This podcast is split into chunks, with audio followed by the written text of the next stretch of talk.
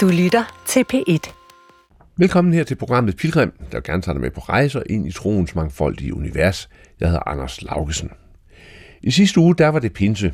Jeg talte med kristendemokraternes formand Jeppe Hedå og med universitetsteologen Ulrik Nissen. Vi talte om helion og handling. Er der med begrebet og erfaringen af helion tale om en konkret livsforvandlende kraft, der inspirerer mennesker til at forandre verden? Deres svar på det spørgsmål kan man høre ved at lytte til sidste uges program. I denne uge der tager vi spørgsmålet videre, men på en helt anden måde. Der tales i de her om kybernetik. Det er et udtryk for, at der sker en selvregulering i komplekse systemer. Den sker ved hjælp af forskellige former for feedback.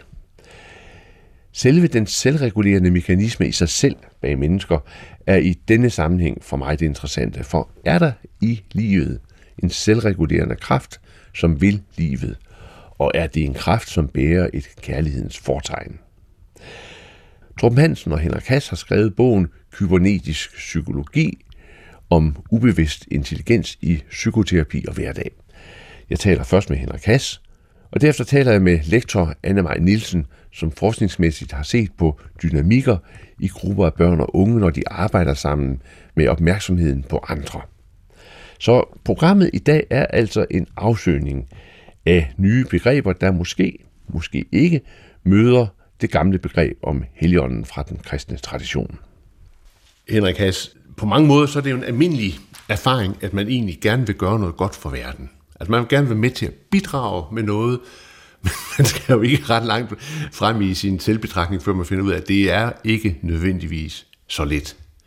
Øhm, hvad er dit bud på, at man ligesom går ind i sammenhænge, hvor man, hvor man er med til at fremme det gode i, i livet? For mig så er der jo to veje der. Der er dels det der med, at man, øh, en vigtig ting er, at man prøver egentlig at få en fornemmelse af, hvad er det gode. Hmm. Også det der med, at man forsøger at komme tættere på sig selv. Det er den, det, og det har at gøre med øh, at prøve at mærke efter, hvad er egentlig godt for mig.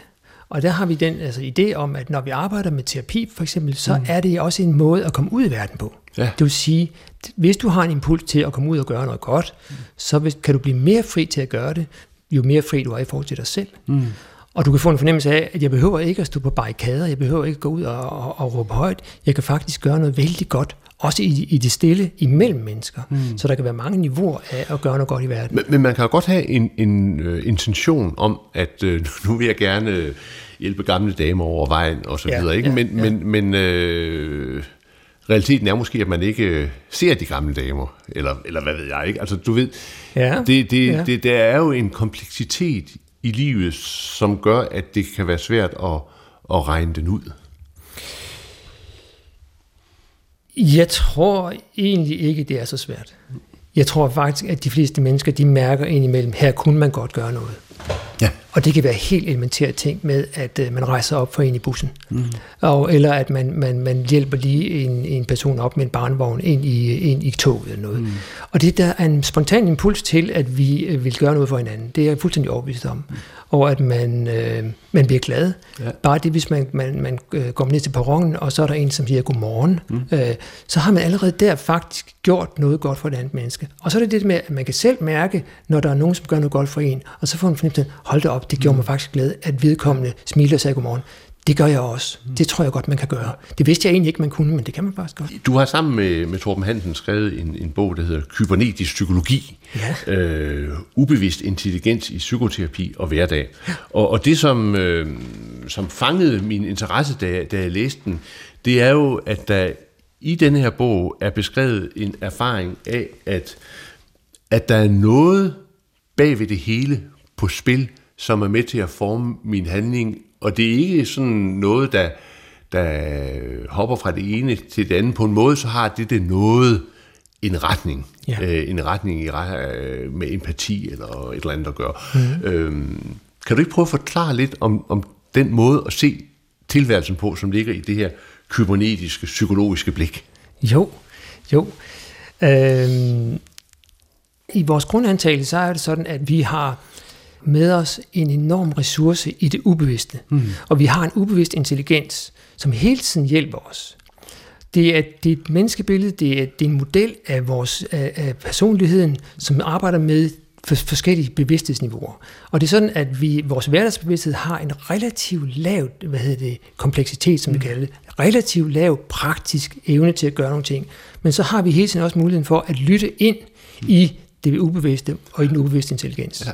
Og, øh, og det som så, når du spørger om det der, hvordan kan man eventuelt begynde at få øje på nogle ting, man kan gøre, hvis man gerne vil gøre noget godt i verden, det er blandt andet der, hvor vi har en spontan evne til at være empatiske mm. over for andre, fordi vi har en indbygget, som vi ser i den kybernetiske psykologi, mm. en indbygget evne til at være tæt på andre mennesker. Mm.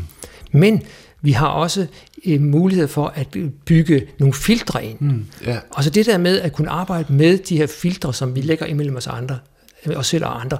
Det er, det er så det, man kan øve. Mm. Ja. Så, så for at holde os til det der eksempel fra, ja. fra morgen, ja. morgensituationen på, yes. på hovedbanegården. Ikke? Ja. Altså, øh, jeg går, går derned, og så er jeg optaget af alt det, jeg skal nå i, ja.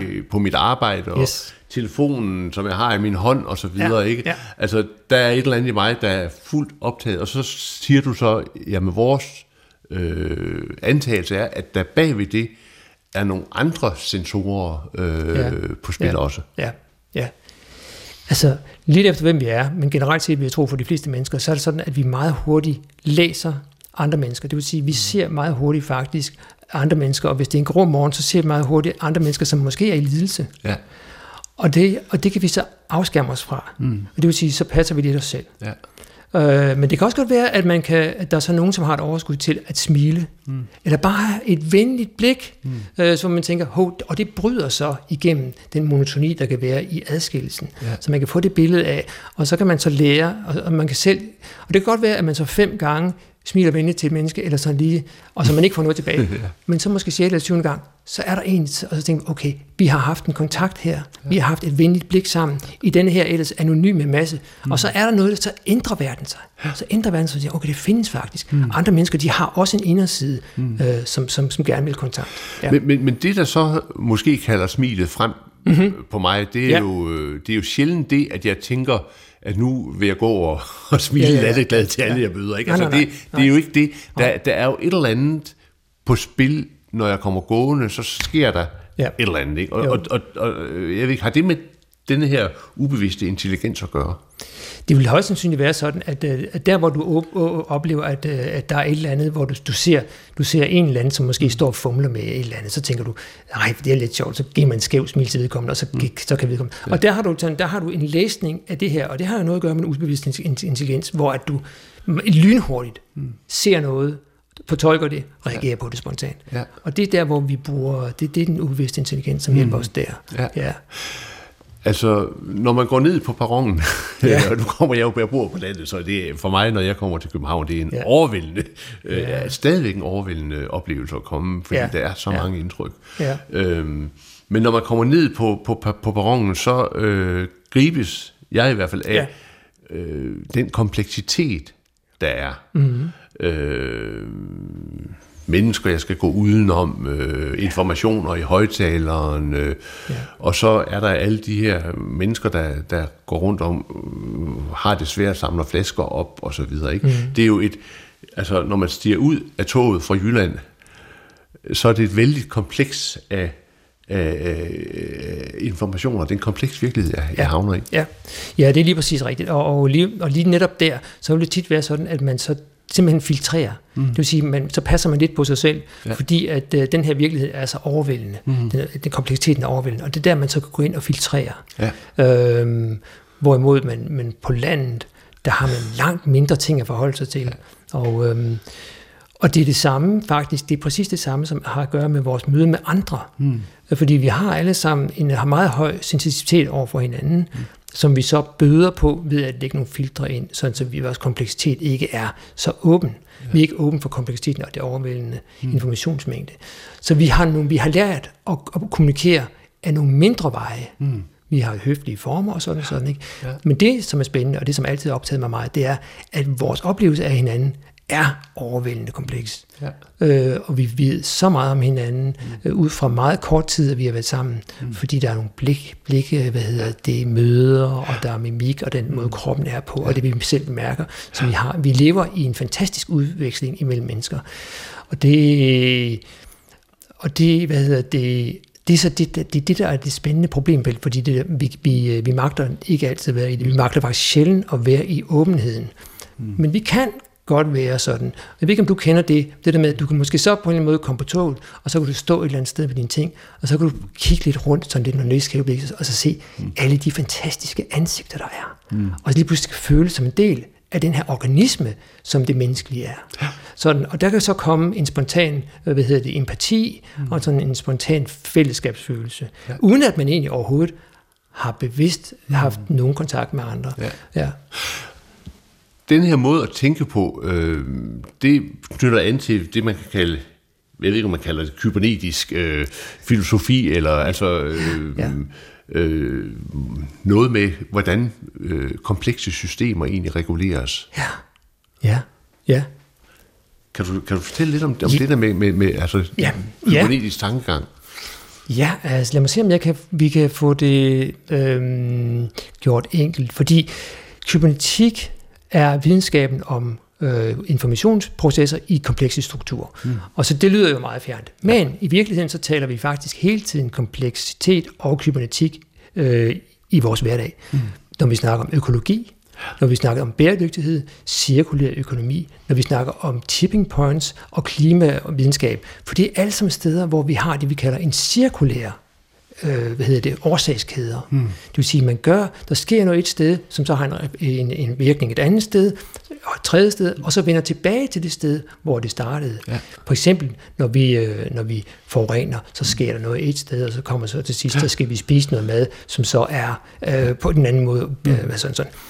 Men, men også især måske i psykologisk sammenhæng, mellem mennesker. Ja. Fordi når du spørger mig om noget her, så begynder jeg at tænke, nå okay, hvordan skal jeg nu fortælle det? Så giver jeg et forslag til dig, og så kommer det over til dig, mm. og så siger, du, så siger du sådan sådan, ikke? Mm. Så kommer det tilbage til mig, og så tænker nå okay, jeg fik ikke sagt det rigtigt. Nej. Så du har en cirkulær årsagskæde, mm. og som så gør, at vi kan finde et rum, hvor vi taler om det på en måde, sådan så at vi får en fornemmelse af, at vi er på, på linje. Mm. Ja. Ja. Så, så det, det er sådan, simpelthen samtalens og samvær til mm. kybernetik. Ja. Ja. Så, så, så det er en, et blik på verden, som en verden, der hele tiden er i bevægelse, hele tiden er for, for foranderligt, og som så på en måde tilpasser sig ved hjælp af nogen sådan, det er ligesom når man danser, man ved ikke ja, helt, helt hvorfor, ja, hvorfor man bevæger sig, som man nej, gør, nej, men, men, men, men, men, men dansen fungerer alligevel, ikke? Altså det er ja, ligesom at kigge ja. ned i, hvad er det så, der ja, gør, at vi ja. Finder takten alligevel? Ja, lige præcis. Kan man sige det? Jamen det kan man nemlig sige, og det har noget at gøre med, fordi der er hele tiden i sådan nogle systemer, er der en puls. Hmm. Det bliver hele tiden skubbet fra den ene side til den anden, ja. og så kommer der lidt stress på, og så er, har vi det der hedder selvregulering eller selvorganisering, hmm. som betyder, at systemet hele tiden, enten det nu er et menneske ja. eller et økosystem, hmm. som forsøger at finde en balance. Og det, er den, det kalder man også homeostase, det vil sige, det er en dynamisk balance omkring en eller anden form for nogle, nogle ydre grænser. Ja, ja. Og det er det samme, vi også som mennesker og, og, øhm, og i, i, i psykologi arbejder med. Mm. Og så spørgsmålet er, hvorfor, hvorfor har, hvordan er vi kommet til den hvad mm. det, idé om at bruge kybernetik ind i psykologi? Ja. Og det kan kort forklares på den måde, at øh, Ole Vedfeldt, som er øh, og, og Lene Hvidfeldt, som har udviklet psykologi, øh, de stod på et tidspunkt med en mængde forskellige psykologiske retninger og terapeutiske metoder, mm. og sige, hvordan gør vi det her til en enhed? Mm. Og der var så det, man kan sige, at de alle sammen har noget vigtigt at bidrage med. Mm. Om det har noget med øh, kroppen, eller om det har noget at gøre med tankerne, eller noget med følelserne osv. osv. Og, og øh, hvordan kan man nu få en teori om det? Fordi mm. man kan godt arbejde eklektisk, som man kalder det, hvor man, hvor man tager lidt her og der, som man nu synes, det passer. Mm. Men øh, men Ole havde en idé om, at hvis vi kan finde en teori, som binder det her sammen, mm. så kan vi måske også blive klogere på, hvad de enkelte spændende dele, øh, retninger, de siger. Mm. Og det blev så øh, det der med at betragte mennesket som netop det her kommunikative, øh, komplekse mm. system. Du vil sige, så har du øh, systemteori, du har kybernetik, og du har informationsteori inden. Mm. Og så har man et øh, felt, et videnskabeligt felt, som ligger over og rummer psykologien, mm. og som er i stand til at øh, diskutere og øh, udvælge og perspektivere de forskellige mm. retninger over ja. hinanden, så det danner en enhed. Mm. Så derfor er at derfor at kybernetikken, den kybernetiske øh, psykologi, den er opstået på baggrund af, at man har et ønske om at samle de forskellige mm. psykologiske retninger. Ja, men, men, men hvis vi så sådan omsætter det til, øh, til sådan, hvad skal vi sige, virkelighedens ja. verden, ikke? vil det ja. så sige, Henrik, at øh, når, øh, når jeg så står og skal træffe nogle valg i forhold til, lad os bare tage den store klinge frem, mm-hmm. i forhold til øh, min af, affaldshåndtering ja. og ja. klima og sådan noget, ja. så ud over den rationelle tænkning, sådan og sådan og sådan, øh, så siger teorien, jamen jeg indgår i, i, i nogle felter, i en hel masse komplekse ting, som, som også påvirker til, øh, hvordan, jeg, hvordan jeg ligesom i sidste ende træffer mit valg. Ja, ja helt kan man bestemt. sige det? Ja, ja. Det, det, synes jeg, det synes jeg bestemt, man kan.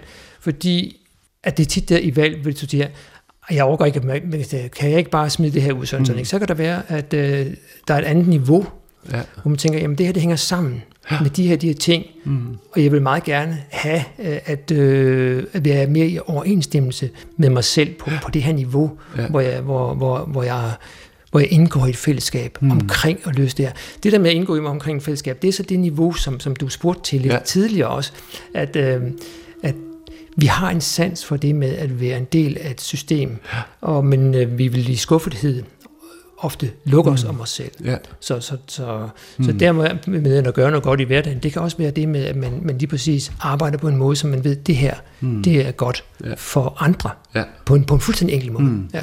Nu, nu er vi jo sådan i et programsammenhæng, der handler om tro og religion, og ja. sidste uge var det pinse, og vi talte noget om helionen, og når jeg nu har, har inviteret mig selv på besøg hos dig, så handler det jo på en eller anden måde om at afsøge begreber, der måske måske ikke ja. klinger ind i forhold til det der med heligånden. Mm. Men hvis jeg nu siger, at der er et af mange forskellige teologiske udsagn omkring heligånden, der, der vil, vil, vil sige, at Gud har lagt en retning ind i livet, øh, og øh, hvis du lytter til Guds ånd eller inspiration, mm. så vil du også blive, øh, blive inspireret til at være med til at give dit bidrag til, at skal vi sige, kærligheden bliver fortegn i tilværelsen. Mm-hmm. Øh, er det en tænkning, er det en tankegang, som, som, som sådan på en måde øh, harmonerer lidt eller spejler sig ind i noget af det, du taler omkring det kybernetiske. Kunne man forestille sig det? Altså det, det, det tror jeg godt, vi kan tale om på den måde. Øh, jeg kommer til at tænke på faktisk, at øh, jeg engang i samtale med Ole Vedfeldt øh, snakkede om, hvad er egentlig den terapeutiske relation? Og vi havde forskellige øh, modeller, og så mm. Ole han bryder igennem og siger, at den terapeutiske relation er en, øh, en kærlighedsrelation. Mm. Og, og det, som vi så snakker om her, det er, at når vi taler om det kybernetiske, så er den terapeutiske relation en, en, en forstærkning af det, som er i alle menneskelige relationer, mm. hvor at der sker en eller anden form for sammensmeltning af de to systemer. De to informationssystemer, de, de, øh, de, de på en eller anden måde bliver til en enhed. Ja. Det vil sige, at de to mennesker i relationen øh, øh kommer tæt på hinanden. Mm. Hvis ikke der er empati, ja. hvis ikke der er kærlighed, som ja. Ole siger, mm. så vil det ikke udfolde sig. Mm. Det vil sige, der er en form for, der er en etisk model omkring, at uh, det er den, det er den, det er den mm. empatiske del, ja. som gør, at der kan, der, der, man kan komme op på det der niveau, mm. som nogen kunne kalde helligånden. Ja. Ja. Så, så, så, så hvis vi starter med det mellemmenneskelige, ja. er det så det, det, som jeg forstår, du, øh, du siger, at, at hvis øh, vores samtale ja. skal folde sig ud, ja. så kræver det, at vi, øh, vi har, at vi godt kan lide hinanden, eller, eller i hvert fald, at der er en dybere empati, mm. som, som, som, som er med til ligesom at, at kalde noget frem Jamen det, os. det er faktisk meget, meget interessant, fordi hvis ikke der, hvis øh, der, hvor at der sker en åbning, og det kan være mikroåbninger, mm. det der, hvor at, at uh, informationssystemet, vores, vores fælles forståelse af mm. nogle ting, den åbning og den lyst, vi har til egentlig at vide mere. Ja. Jeg har lyst til at vide mere om, hvordan du tænker. Mm. Du forsøger at, at, at åbne for mit indbud. Mm. Så, så, og det sker faktisk kun, hvis der også er en form for hjertelighed, mm. en anden form for empatisk åbning. Ja, ja. Så, så på den måde, hvis det, det, hvis det er sådan ja, svar på det, ja. du spørger om, så er det faktisk øh, indbygget i vores samvær. Mm. Ja. Ja. Men, men grunderfaringen i, i, i samtalen er så den, at, øh, at der er noget tredje, der kaldes frem Ja. Ikke? Altså, jeg, jeg, jeg har ikke på forhånd, jeg har selvfølgelig gjort på nogle tanker om, hvad vi skal snakke om, ja. men jeg har på, ikke på forhånd skrevet ned, nu skal vi sige gøre sådan og sådan og sådan, vel? nej, nej. Fordi der er noget, der skal kaldes frem. Ja. Øhm, og jeg har samtidig tænkt på, om det øh, er den erfaring, som for eksempel Grundtvig taler om, når han taler om det levende ord. Mm-hmm. Ja. Altså om, at, at ordet lever i kraft af, at der er noget, der bliver kaldt frem, ja. inspireret nogle gange. Ja, ja. Det, det, er, øh, det er lige præcis der, og her kan vi komme i kontakt med også med ubevidst intelligens, fordi når, når, når vi taler sammen, så åbnes der ind i det ubevidste øh, ønsket om at kalde noget frem. Mm. Og der er det den ubevidste intelligens, den ligesom giver muligheder, den giver idéer. Ja. Der er hele tiden det, vi kalder feeds, det vil sige, der er hele tiden noget, som kommer ind i bevidstheden, som så man tænker, nå, det får mig til at tænke på det, nå, det får mig til at tænke på det. Og så kan det så øh, udmynde sig i et svar eller en kommentar til det, den anden siger. Og der er en åbning. Ja. Og det er der, hvor at når man våger den her sådan, åbning i samtalen, mm. så vil man også åbne til den ubevidste intelligens. Ja. Og det vil sige, at man kommer på et højere bevidsthedsniveau. Mm. Man vil åbne til et højere bevidsthedsniveau. Ja. Og så kommer det spændende. Det bliver så et fælles niveau. Ja. Ja. Det er så der, hvor at de to informationssystemer på en eller anden måde i højere og højere grad kan smelte sammen. Mm. Og det, der så er så, så fantastisk der, det er, at nogle gange, så er det sådan, at så behøver man faktisk ikke at sige ret meget. Fordi man kan mærke, Mm. Der sker et eller andet alligevel, mm. hvor de to systemer på en eller anden måde sammen. Ja. Og der kan man tale om ånd. Ja. Ja. Hvad, hvad, hvad, hvad mener du, man kan tale om ånd der? Jamen det er fordi, hvor, hvor man siger, at ånden kommer over dem. Mm. Ja. Og det der, den der oplevelse af, at man faktisk, man kan faktisk næsten mærke, at man er inde i noget. Mm. Der er noget, der bliver beåndet. Det er præcis, der er noget, der bliver beåndet. Ja. Og det er det med, at øh, for eksempel når vi siger, at vi får en idé. Mm. Idé og ånd har også tit noget med hinanden ja. at gøre. Ja. Vi får en idé. Mm. Det vil sige, at den kommer et sted fra, ja. og vi bliver begavet, og så bliver ja. vi måske også begejstret over, at vi ser lige pludselig noget ja. tydeligt. Gejst, ånd. Gejst ja. ånd, ja. ja. Og så bliver vi løftet på den måde. Mm. Og det er tit der, en samtale kan være så berigende, at man faktisk bliver løftet, man bliver begejstret, mm. man bliver beåndet. Ja. Og, og øh, det, det er det felt, som ja. vi tit tilstræber, eller altid tilstræber ja. i, i terapi, ja. øh, og i undervisning også for mm. den sags skyld. Fordi ja. at øh, når vi er på det felt, så kan der ske ændringer mm. i personligheden. Ja. Forskellige, altså i følelsesmæssige niveauer. Mm. Den erfaring af, at ting bliver beåndet, ja. eller at der sker noget, det er ja. jo sådan en almen menneskelig erfaring, og den kan man jo spore ned igennem historien, altså mm, ja, ja, ja. Sokrates for eksempel, eller hvad ved jeg. Altså, ja, der, der, der, ja. Det er helt klart, at der er, det, er, det er en, en almen menneskelig ja. erfaring, som vi har gjort os. Ja. Øhm, men når vi taler ånd og så helligånd, ja. så vil man jo i den kristne tradition sige, jamen øh, det vi kalder helion, det som teologerne fik talt sig frem til, det må ja. være helion, ja. det har en retning, det bærer et mærke, det bærer mm. et kristusmærke, det bærer et mærke af kærlighed. Øhm, den der grunderfaring af ubevidst intelligens, ja.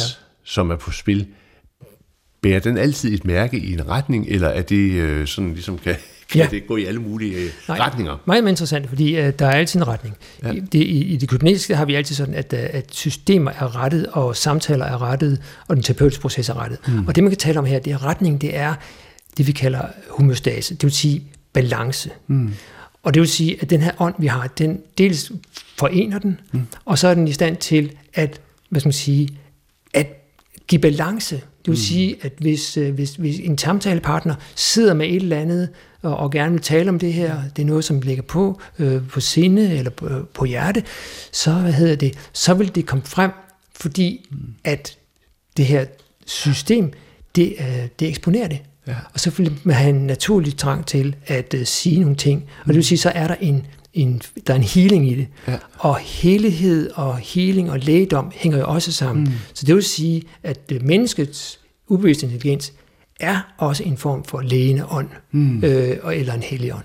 Ja. Øh, det sådan taler vi ikke om det så i, i teorien. Nej. Men når, hvis vi skal gå ind og kigge fra det kybernetiske og ind på teologien, så, så vil der være en bro der. Der er en bro der med, at vi har i os den lægende kilde, vi har, og det er især fællesskabet, som gør det muligt for os at komme i kontakt med den indre iboende mm. lægenekraft, ja. som så er, man kan kalde det, en højere informationsbevidsthed, mm. en højere nogle bevidsthedsniveauer, ja. og øh, som der er lægedom i. Mm. Ja. Så, så, så, så hvis man nu sådan skal omsætte det til sin, øh, til, til, til, til en hverdagsmulighed, ja. øh, tror du så, det er sådan, at hvis man, hvis man nu er to mennesker, der mødes, og så siger jeg, men frem for, at vi... Øh, vi sådan smalltalker om, altså hopper vi fra det ene til det andet til det tredje, så øh, vil vi nu prøve at lave et fællesrum med en eller anden øh, retning eller sådan noget. Altså, mm-hmm. så opstår der, så opstår ja. der noget.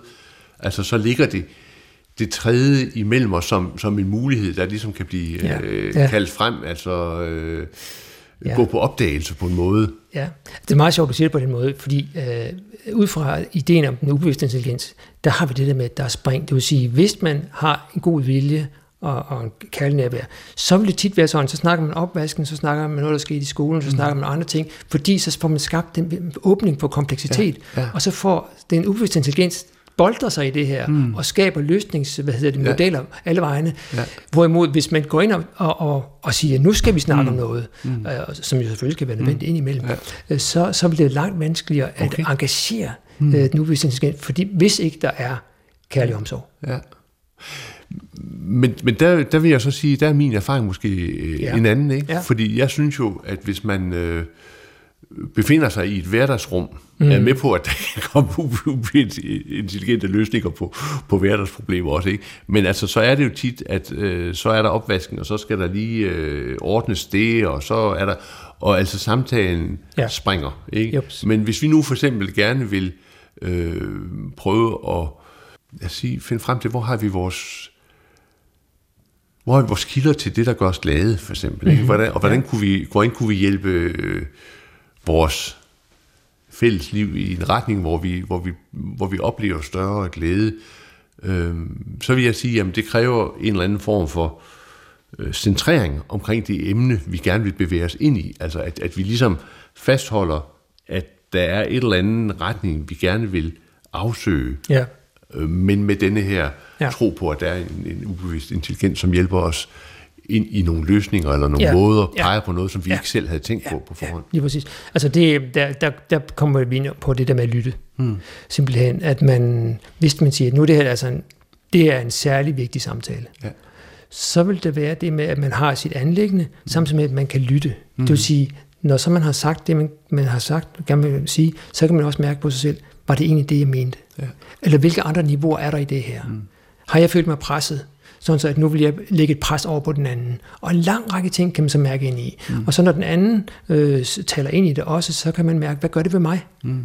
Føler jeg mig nu presset? Ja. Ja. Og kan vi så på en eller anden måde måske tale lidt om, om hvad der ellers er i samtalen? Mm. Fordi det er, så, det er så der, hvor at man, man kan nærme sig en, en, en terapeutisk mm. situation. Ja. Eller noget, der ligner den terapeutiske rum. Ja. Ja. Men, men nu tænker jeg sådan set på måde ud af det terapeutiske rum. Ja, ja, ja, fordi jeg ja, tænker ja. egentlig, at hvis, hvis, hvis, hvis der er en sammen, altså hvis, hvis det der med den ubevidste intelligens ja. mellem to mennesker, ja. der taler ja. oprigtigt sammen, ja. Ja. er virkelig, ja. og at man gerne vil, vil øh, et eller andet sammen, yep. altså ikke? Ja, ja. Så, så, øh... men, men det, fordi, så er det der, hvor man siger, at man lige pludselig får en idé. Ja. Tænker, hvad nu hvis ja. vi... Ja Altså det, det, man kalder også at tænke ud af boksen. Og det, ja. det er det der, hvor man, man engagerer den ubevidste. Mm. Lige pludselig får man en idé. Ja. Det har jeg aldrig tænkt på. Hvad nu, hvis vi gør sådan og sådan i stedet for? Ja. Altså, vi har godt nok tænkt, at vi skulle derhen og derhen, men, men faktisk har vi også gamle dage altid gerne ville sådan og sådan. Mm. Hvad vi gør det nu? Så, og lige pludselig, så, så, kan det, så kan det blive fælles. Ja. Tænk, wow, god idé.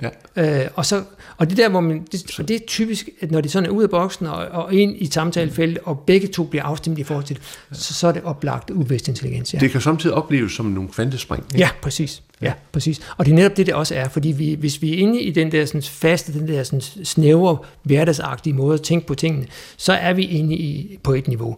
Hvis man så slipper, hvis man mm. slipper, og man, man kan lytte lidt, og man kan være åben, så kan der komme de her nye idéer, nye perspektiver, og det mm. der, hvor vi siger, at vi engagerer den, den ubevidste ja. intelligens. Ja. Og øhm, ja, bestemt. Er, er der, altså, kan man sige, der er ånd til stede eller på færre, når vi taler, når vi oplever sådan nogle kvantespring på forskellige måder i forhold til idéer, eller i forhold til ja, ting, der udvikler sig, eller, eller, eller er det, ja, hvad tænker du? Jamen altså, det kommer jo an på, hvordan vi bruger ordene, og hvad, hvad vi tænker, fordi mm. hverdagsbevidstheden er på et kompleksitetsniveau, mm. og så har vi den ubevidste intelligens, som kan engagere meget mere uh, information, ja. mm. og, og, og sådan. Og det er, når vi, når vi åbner for lytten ind i, til de idéer, mm. nye tanker, ja. så er vi i en vis forstand i en anden mm. åndelighed, eller på et andet bevidsthedsniveau. Ja. Og, øh, som kan være, også kan være engageret med måske nogle principper, et eller andet, hvor man har tænkt, mm. øh, som, kunne være, som kunne være noget spirituelt eller noget religiøst, ja. eller noget, hvor man tænker, når jeg tænker på den måde, så kan jeg opleve mig mere i kontakt med mig selv på et andet mm. niveau. Ja. Og det tit, så kan man så sige, øh, kybernetisk psykologisk, det vil sige, det er så fordi det her andet niveau, det er mere rummeligt. Ja. Og man kan opleve, at der er en vis afstand fra hverdagsbevidsthed, mm. det er den, som jeg er, og så de her åndelige ting. Så mm. eller de niveauer i ja. personsystemet, mm. som er ubevidst intelligens ja. rådeområde der, så man kan sige, så har man faktisk, så der var noget åndeligt i det. Mm. Ja. Kunne man forestille sig sådan en, en, altså måske en utopisk tanke, altså en drømmetanke, men kunne man forestille sig en, en, en virkelighed, der i højere grad øh, blev struktureret i retning af, at, at vi, vi gjorde os umage for at finde fælles den ubevidste intelligens, altså vi står med nogle løsninger, nogle problemer, hvordan finder ja. vi løsningerne ja. sammen igennem den der samtale? Det, det, det er et vældig godt spørgsmål, og, og det er, fordi sådan som jeg ser på det, når vi ser ind fra øh, sådan kybernetisk psykologisk, så, så prøver vi at se forskellige lag. Mm. Det vil sige, øh, hvor vi, vi antager, hvis det her er et system, som er bæredygtigt og levedygtigt, så er der impulser, mm. som går i retning af positiv. Og vi kan se det allerede. Der er sket mange, mange positive ting, øh, øh, ting i løbet af bare de sidste 50 år. Og det du så spørger om, det er, kan det her institutionaliseres på mm. en eller anden måde? Ja, ja. Og der er det, man, man øh, har problem. Det er lidt ligesom, hvis, når man manualiserer terapi. Mm. Det vil sige, vi gør det på den her, den her måde. Hvis man går ind og vil arbejde struktureret med mm. ubevidst intelligens, mm. så vil det være under, altså sådan, hvor man kan sige, at, at medlemslandene for eksempel, eller, mm. eller organisationer, har en grundlæggende intention om, hvad fredelig, fredelige midler. Ja. Samtaler og fredelige midler. Mm. Det vil være et sted, hvor den ubevidste intelligens vil kunne mm. udfolde sig. Ja. Ja. Men, men, men jeg tænker på nogle af de erfaringer, som, som, som jeg tror, alle os, der har arbejdet i forskellige foreningssammenhænge, ja. Ja. jo har gjort os, det er, at, at hvis man ind i sådan nogle større fællesskaber ja. har nogle problemstillinger, man gerne vil have løst, for eksempel få en, en ny skole op og stå ude på en landsby, ja, ja, ja, hvor den gamle ja, skole er blevet, ja. blevet lukket, eller mm-hmm. få, øh, ja, altså få noget i, til at, at ske, øh, jamen så er der nogle selvorganiserende ja. kræfter ja. I, øh, ja. i, i det. Og måske på samme måde også i, i forhold til et land. Altså hvis et land vil nogle ting, så er der ja. i en kultur nogle selvorganiserende kræfter. Ja, ja, ja. ja. Det, der, det, det, det, det er der uden tvivl. Det, det er der ingen tvivl om. Ja. Det var her psykoterapeut Henrik Hass. Bogen, han har skrevet sammen med Torben Hansen, den hedder Kybernetisk Psykologi. Lektor Anne-Marie Nielsen har i mange år forsket i børn og unges sansning af sig selv og hinanden. Hvordan ser erfaringerne med selvregulerende processer i grupper af børn sådan helt konkret ud? Noget af det, der er rigtig interessant i disse år, det er, at der har været sådan en voksende interesse for yoga, meditationsøvelser, massage osv., både i dagtilbudsfeltet og i skolerne. Mm. Og erfaringerne fra det, det viser, at når børn for eksempel giver hinanden massage, så bliver de mere stille, de bliver indadvendte. Og børn i skolealderen fortæller for eksempel, når man har givet hinanden massage, så er man ligesom blevet venner. Mm. Eller fra et interview, vi lavede på et tidspunkt, det er nu nogle år siden, så var der en, en dreng i 5. klasse, der sagde, jamen når man har lavet de her ting sammen med de andre, så forstår man dem ligesom bedre. Mm. Så jeg vil sige, ja, det kan man. Det er en form for, for kommunikation. Mm. Der er en direkte kropslig kommunikation, og som aktiverer følelser, hele sanseregistret. Og på den måde aktiverer det jo noget, som vi ikke er bevidst om. Mm. Det er på en måde nogle processer, der går i gang, uden vi selv bestemmer det. Kan, kan man sige, at man, man på den måde arbejder med at gøre børn og unge mere lyttende, eller lyttende på en anden måde? Ja, det synes jeg er en meget fin måde at sige det på. Øhm, det, som kan være så svært, når børn skal forholde sig til det, som nogle voksne har fundet på. Det gælder jo ret meget i skolen. Det kan jo være, at de kan glemme at, at følge deres interesser, egentlig at mærke efter, hvad der betyder noget.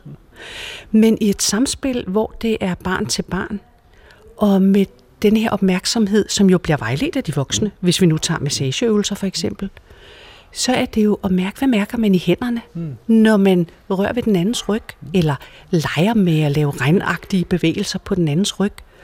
og samtidig bliver der jo en opmærksomhed på, hvordan den anden reagerer. Mm. Så, så det ansporer en mere indadvendt opmærksomhed. Mm. Og det er jo også en del af det at lytte og kunne mærke, hvad gør det, den anden gør eller siger ved mig? Ja. Og hvordan får jeg lyst til at respondere på det? Mm. Når vi nu taler om det der med en ubevidst intelligens, som er med til at, at øh, organisere og kalde frem øh, fra, fra en kompleksitet, øh, er det så din erfaring, at, at det er ligesom at blive god til det, eller det er ligesom at, at være opmærksom på det, det altså kræver øh, en form for træning i at lytte indad? Uh, det er et virkelig godt spørgsmål, for det gør det måske for voksne. Hmm. Øhm, begrebet om ubevidst intelligens, sådan som Ole Vedfeldt har udviklet det i den kybernetiske psykologi, der er det et forsøg på at få begreb om, hvordan øhm, processer på rigtig mange forskellige niveauer hmm. samvirker. Ja der kan jo godt være nogle kropslige eller biologiske processer, det kunne være noget, der vedrører vores åndedræt, som ligesom har sin egen logik. Og samtidig har det jo direkte betydning for vores følelsestilstand. Mm som igen har direkte betydning for, hvordan vi opfatter det, der sker i vores verden. Ja. Så der er rigtig meget af vores funktioner, der er, er ubevidste processer, som samvirker. Mm. Og det med at på en måde at træne det, ja. det kan vi sige, vi vejleder jo børn i det, når vi vejleder fordybelse. Mm. Det kan være at følge med regnormen i græsset. Mm. Yeah. Det kan være bare at mærke varmen i en solstråle. Mm. Eller det kan være at berøre barnet, så det falder til ro, hvis det er oprørt. Mm. Det er nogle måder, hvor vi kunne sige, at vi vejleder på en måde barnets rettighed mod at mærke det. Hele det sanselige, æstetiske fagområde, musik, og drama og billedkunst og så videre, som man både kan bruge i pædagogik og i skole. Det er jo også nogle, nogle veje til at kunne mærke, hvad man lige selv mm. får en impuls til at gøre. Så det er nogle måder, hvorpå man kan vejlede mm. udvikling af en bevidsthed om sin måde at opleve på. Og når vi så når til de voksne, så kan mange voksne have brug for en form for begrundelse for, hvorfor man skal begynde at blive mere opmærksom på det, som nogle mm. fænomenologer kalder for strømmen af bevidsthed, mm. eller andre har kaldt for fornemmelsen af at bare kunne være, mm. kunne mærke sin væren. Så der er mange traditioner, ja, der har forskellige ja. sprog for det. Mm. Det kan jo også være, at man som barn øh, lige pludselig opdager, at man får lyst til at give ham ved siden af en på, på tuden. Det, altså, altså, at man kommer i, i, i kontakt med, med aggression eller med tristesse, eller hvad det nu kan være. Ikke? Altså, det at have opmærksomhed på, på det indre behøver jo ikke nødvendigvis at, at betyde, at man, man møder en, en, en skøn verden. Nej, nej, det behøver det, behøver det ikke. Og det, det betyder også, at det faktisk kan være svært. Hmm. Og det kan også betyde, at mange slet ikke har lyst til det. Hmm. Og så kan vi sige, hvis der nu bliver arbejdet med enkle um, afspændingsøvelser og små meditationer i skolen, og der er børn, der bliver rigtig ulykkelige eller kede af det undervejs, så er det jo rigtig, rigtig vigtigt, at dem, der arbejder med den slags, ved noget om, hvordan kan vi tage vare på det barn. Mm. Fordi ja. der er jo ikke nogen forkerte reaktioner. Mm. Der er ikke nogen forkerte følelser. Mm. Og derfor er det jo også en grænse imellem, hvad er det, vi kan gøre i fællesskabet? Mm. Og hvad er det, som bliver noget, der bliver personligt på en måde, som man ikke bare kan føre ind mm. i klasserummet? Ja, ja. Et af de sådan, sådan spændende, men også vanskelige spørgsmål, øh, det er jo øh, omkring, når man så lytter, altså når man så ligesom får den her ubevidste intelligens øh, sådan lidt mere frem i, i feltet, øh, fører den lytten så ind imod noget, der har med nænsomhed, empati, øh, godhed at gøre, eller fører den øh, ind i øh, nogle, nogle andre ting, der kan have at gøre med magt og dominans og så videre. Altså, øh, er, er det en neutral, ubevidst intelligens, eller, eller, eller, eller har den en retning? Uh, det, det er virkelig et godt spørgsmål. For det første, så er det jo sådan, at det at blive dygtig til, eller mm. udvikle sin opmærksomhed på, hvad den andens kommunikation gør ved mig selv, mm. kan jo godt betyde, at jeg kan blive en virkelig dygtig manipulator. Ja, det, det kan det jo det godt. Det kan det godt, ja. Det kan det. ja. øhm, egentlig har, man kan sige, i, ideen med den begrebet om den ubevidste intelligens er et forsøg på også at forstå, hvordan noget nyt kan blive til. Mm. Ja. Så, så, så nu bevæger jeg mig lige i en lidt anden retning, mm. end det du spurgte om. Ja, fordi, det... ja, fordi øh, vi kunne sige, hvordan bliver det muligt at få ny indsigt i noget, eller få en kreativ forståelse af noget? Mm. Det er jo ofte ved at slippe de forestillinger, vi har på forhånd. For eksempel om, at noget er godt eller ondt. Mm. Og for at kunne det, så skal der noget særligt til, så længe de processer, vi er vant til at for eksempel tænke med, mm. er dem, vi fortsat benytter. Mm. Så kan det være svært at undslippe den logik, der så at sige ligger i dem. Ja. Hvis man nu så kan, det kunne være i et fælles rum, vi kunne kalde det en brainstorm, vi sidder og taler sammen om nogle idéer om, hvordan ser verden ud? Mm. Hvad er, hvordan er fremtiden for vores børn og børnebørn? Ja. Og, og vi sammen kan pulje den viden og de forståelser, vi har. Og måske også kan få plads til at sige, at jeg er faktisk rigtig bange for, at, at klimaforandringerne betyder, at der ikke er nogen god verden for vores børn at vokse op i. Mm. Så kan vi jo nå frem til en anden slags forståelse, der kan betyde, at vi hver især går fra det møde mm. med en ny indsigt.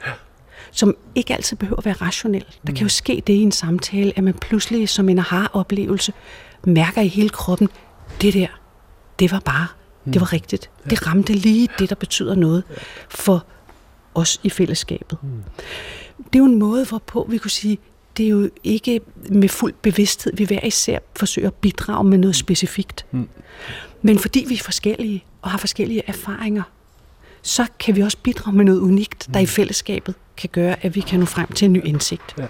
Men, men desværre kan man jo også se nogle af de samme øh, mekanismer spejle sig i, øh, i nogle helt andre sammenhænge. Altså hvis man nu går tilbage og ser på Hitlers taler for eksempel, ikke? Ja. så kan man jo sige, altså det er jo ikke det, man siger, men der er et eller andet på færre der, som, som totalt forfører masserne og, og får, får noget til at gå en helt, helt forfærdelig retning. Ikke? Ja, øhm, ja. Og på samme måde kender vi det vel også, hvis vi sidder i en gruppesammenhæng, hvor der er nogle mennesker, der måske er gode til at manipulere, eller gode til at mm, tale en eller anden form for spænding, eller sådan et eller andet op, at så kan det godt være, at man bagefter tænker, øh, måske var det ikke lige det, jeg havde lyst til. Ikke? Så altså igen, den der ubevidste intelligens, den der, øh, den der lytten, øh, hvad bestemmer øh, retningen? Ikke? Altså, det, jamen, det er et super godt spørgsmål. Ja. Fordi her kunne man jo så sige, den, der gerne vil sætte sit synspunkt igennem, mm. er nok på en måde holdt op med at lytte. Ja. Fordi, fordi lytten i en, hvis vi skulle kalde det mere kompleksitetsorienteret forstand, mm det er jo på en måde det fornemmeste demokratiske ideal, vi kan have. Ja. Ikke? Det handler om at lytte til alle stemmerne, mm. ja. for at kunne træffe beslutninger på det allerbedst informerede grundlag. Ja. Ja. men, men den fornemmelse, der kan være, hvis vi nu forestiller os, at vi sidder i en sammenhæng mm. og kan mærke, at der er en, der ligesom hele tiden fortolker det, jeg mm. sagde lidt anderledes, mm. end jeg mente det. Det kan være den fornemmelse, mm. i psykologien kalder man ja. det en misafstemning. Ja den fornemmelse, der gør, at man på et tidspunkt siger, stop. Ja. Det her, det er ikke det, jeg mener. Mm. Og det er ikke det, vi skal. Mm. Og det kan jo være meget svært at gøre, hvis man er en del af en, en gruppe, hvor alle de andre, de ja. går så at sige med. Mm. Så man kan ikke sige, altså ideen eller teorien om, at der også er ubevidst mm. intelligens, som er med til at danne vores udviklingsmuligheder. Mm. Den løser jo ikke problemer, der mm. kan handle om at øh, stræbe efter magt eller bestemmelse. Mm. Eller det at kunne manipulere ved at være virkelig god til at tale mm. til andres følelser. Ja, ja, som vi jo, en Trump, ja, ja, ja, der kan få ja. sat gang ja. i en storm på kongressen. Ja, ja, det er præcis.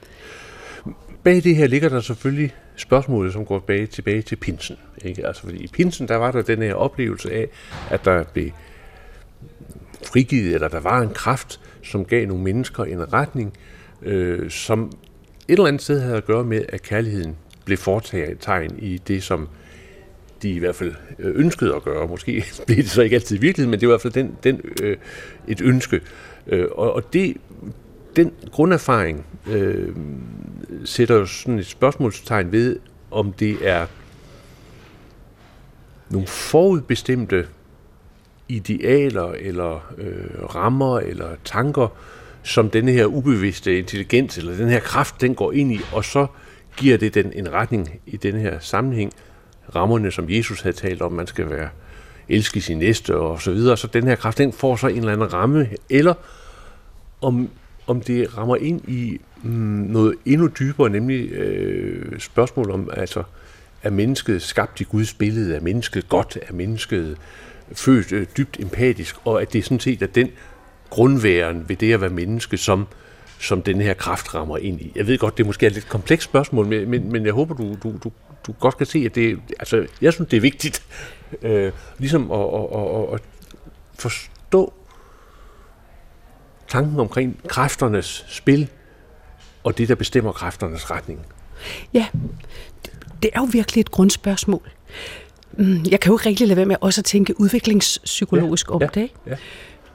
hvor det er så tydeligt, at børn, der oplever at blive mødt med god omsorg, mm. med lyt, af lyttende omsorgsgivere, som er interesseret i at forstå, hvad der er vigtigt for barnet, mm. og tage vare på det, mm. og stimulere de gode idéer, barnet kunne mm. have, ja. det bliver jo ofte børn, som selv er omsorgsfulde, mm.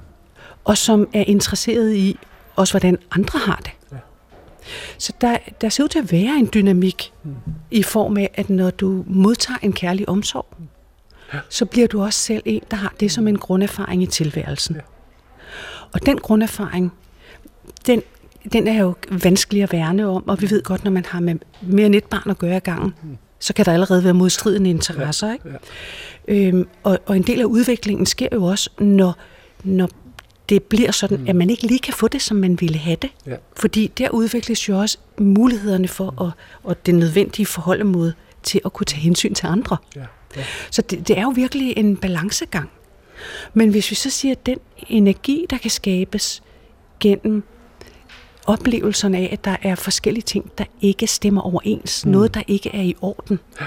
Det kan jo være fornemmelsen af, at jeg ville gerne have et eller andet, men, men det er ikke til rådighed. Men det kan også være fornemmelsen af, hvordan er mulighederne? Mm. Hvad er den smukke vision? Hvis vi siger, Jesus, mm. han gav en smuk vision. Mm. Han gav en vision om en, et muligt kærlighedsfuldt liv. Mm. I dag kunne vi måske se på de energier, der er hos de unge, som en angst og frustration for mm. fremtiden. Ja som blandt andet har samlet sig i Fridays for Future, mm. hvor hovedfiguren var Greta Thunberg. Mm. Og en, en utrolig kraft, der er hos dem, som jo ikke er slut, mm. selvom der var et, et stort dyk under corona. Mm. Men, men der er på en måde noget i vores tid, som, som samlet gør, mm. at, at udviklingsmulighederne er markant anderledes, end de var tidligere, ja. men som også er med til at udvikle en, en mere kompleks forståelse. Mm. Der er jo kæmpe stor forskel på at have en idé om, at man gerne selv vil have en god uddannelse og klare sig godt, som, som det var for 30 år siden mm. eller 50 år siden. Og så nutidens unge, som, hvor en, en, en stor del af dem i hvert fald, mm. forholder sig til, hvordan ser livet ud globalt? Hvad er, ja. hvad er den, vores mulige fremtid? Mm. Det er en, en indsigt på et helt andet kompleksitetsniveau, og som betyder, at nogle af dem, de nægter at spise kød. Mm. De, de gør noget ud af, hvordan de tilrettelægger deres personlige liv. Mm. Fordi de kan se, hvordan de selv er en lille del af noget meget større. Så, så, så kan man ud fra det perspektiv sige, at den der evne til at lytte ind i en, en sammenhæng, som ikke kun er mig, og lytte efter de impulser, der måtte gå der, den, den, er, den er vigtigere end nogensinde. Den er helt utrolig vigtig det, som er øh, mm, på en måde grundlaget i det, det er jo også, at det er vigtigt for at overhovedet kunne være et medmenneske. Mm, ja. Og når vi hører om børn og unge, der mistrives i, i en hverdag, som vi kunne sige udefra set, er den jo privilegeret. De får mad, og der er et sted at sove, og de fryser ikke, og der er ikke krig lige i Danmark, vel? Og alligevel, så er der så meget, som kan gøre livet vanskeligt. Vi har heller aldrig haft større travlhed end nu. Så det at lære at lytte og stanse lidt op og nyde stillheden, mm. og kunne mærke, hvordan har jeg det egentlig lige nu, det er blevet meget, meget vigtigt. Mm. Og, og lytten ind i den, frem, til den fælles fremtid, det, det er ligesom den ene ting, jeg sådan på en måde vil tage med. Den anden ting, det synes jeg også er utrolig interessant i forhold til det der med pinse, det er jo så, at retningen af den der fælles lytten, eller hvor går vi hen, den er så også bestemt af, hvilken oplevelser vi har haft af verden, der har mødt os. Altså hvis vi har mødt af en verden med godhed, og af kærlighed og af omsorg, og hvis vi har erfaringer af, at det er godt, så, så hører der sige, så er der også en større chance for, at det fælles, der opstår, går i den retning. Ja, det vil jeg mene. At, at øh, de former for selvregulerende dynamikker, som har været en del af, og er blevet en del af det, det hele det ubevidste repertoire. Ja. Både den enkelte har til sin rådighed, men som også kan genkendes hos andre. Ja. Det at kunne have en umiddelbar kropslig fornemmelse af, hvordan den anden har det. Mm. Er hun eller han anspændt eller afslappet. Ja. Det, er jo, det kan vi jo som regel mærke på mm. hinanden. Men man kan godt komme til ikke at mærke det, hvis ikke man lærer at forholde sig til det. Ja. Ja. Og, og det er jo en form for, øh, for kropslig eller ubevidst læring, mm. ja. som bliver en del af det enkelte, den enkelte persons selvregulerende system. Mm. Og det er, det, det er det, den del af de ubevidste, intelligente dynamikker, mm. der er med til, at den grundlag for selvorganisering, altså at noget nyt kan blive til. Mm. Ja. Og, og det sker jo i situationer, hvor vi ikke selv ved, hvordan, hvordan gik det til. Mm. Det kan være at drømme noget om natten, mm. og vågne om morgenen, og have en helt ny forståelse ja, af ja, noget. Ja. Men, men, men ind i et, en, en hverdag, som er udfordrende, og, og ind i et samfund, som, som også har en masse øh, udfordringer, som ligesom ligger i fremtiden. Øh, så det der med at lytte, det er en vigtig egenskab, men den måde, vi så modtager den lytten på, afhænger så også af, hvordan vi har øh, vi er blevet mødt. Altså man kan ikke, altså hvis jeg hører dig rigtigt, så kan man ikke nødvendigvis antage, at kærlighedens fortegn eller det gode er det, der kommer til at dominere, hvis ikke kærligheden har haft en plads i ens øh, liv. Øhm, både ja og nej. Fordi potentialet er der altid. Hmm. Jeg læste lige om et eksempel med et fængsel, hvor fangerne, som har voldsomme ja. voldsdomme, mm. har fået katte. Ja. Og i omsorgen for det at få en kat, mm. kalder pludselig en form for omsorgsgiven frem hos dem, ja. som har overrasket alle. Mm. Ja. og, og hvis vi ser på selv ret små børn, der skal så lidt vejledning til. Mm. De bliver forskrækket, hvis de kommer til at slå et andet barn, og barnet græder. Ja. Så bliver det lille barn forskrækket. Ja. Der skal så lidt vejledning mm. til, at vise, hvordan kan du trøste, drage omsorg for. Mm. Og så er det det, de helst vil. Mm. Så, så det potentiale, vil jeg mene, det er der altid. Det at kunne give gode udviklingsmuligheder for det, det kræver jo også, at vi i vores institutioner forholder sig til det. Altså mig, i, i din verden, der taler man jo sådan om, om bevidsthed og ubevidsthed og så videre. Så I min verden, der taler man jo mere om ånd og heligånd. Altså, hvad, hvad tænker du om min verdens begreber, ånd og helligånd? Jeg synes, hellig er et fantastisk begreb, og jeg forbinder det med helhed. Det, at noget er helt eller fuldendt, og at noget også kan hele. Altså, at noget kan heles, kan heles ved et møde med noget, der opleves som større og dybere end vores egen lille bitte eksistens. Og ånd bruges jo også om åndsvidenskaberne.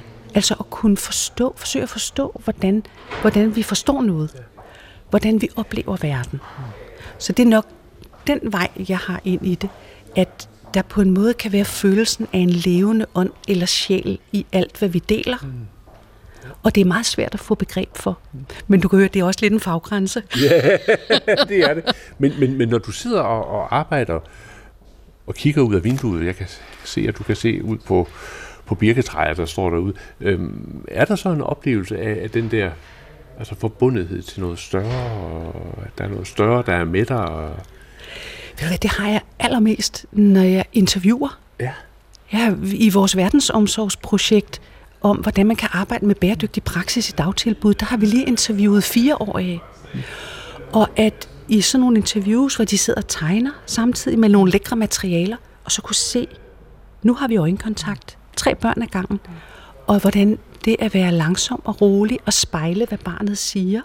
Nå, du kan ikke så godt lide regnvejr. Nej, men regn er også sjovt, for så kan man hoppe i pytterne. Yeah. Og se, hvordan barnet kan åbne sig. Og pludselig så bliver der plads for noget i, i også den lille gruppes samtale. Det er fornemmelsen af, at, at nu er vi pludselig samlet noget meget større, end bare at være to forskere og tre børn Det synes jeg er fantastisk. Og så elsker jeg at være ude under åben himmel. Jeg skal også ud af storbyen hver dag. Det var lektor Anne Maja Nielsen, jeg havde talt med. Først i programmet, der var det psykoterapeut Henrik Hass. Her er det Anders Laugesen, som siger tak, fordi du lyttede med, og på forhåbentlig genhør om en uges tid. Gå på opdagelse i alle DR's podcast og radioprogrammer. I appen DR Lyd.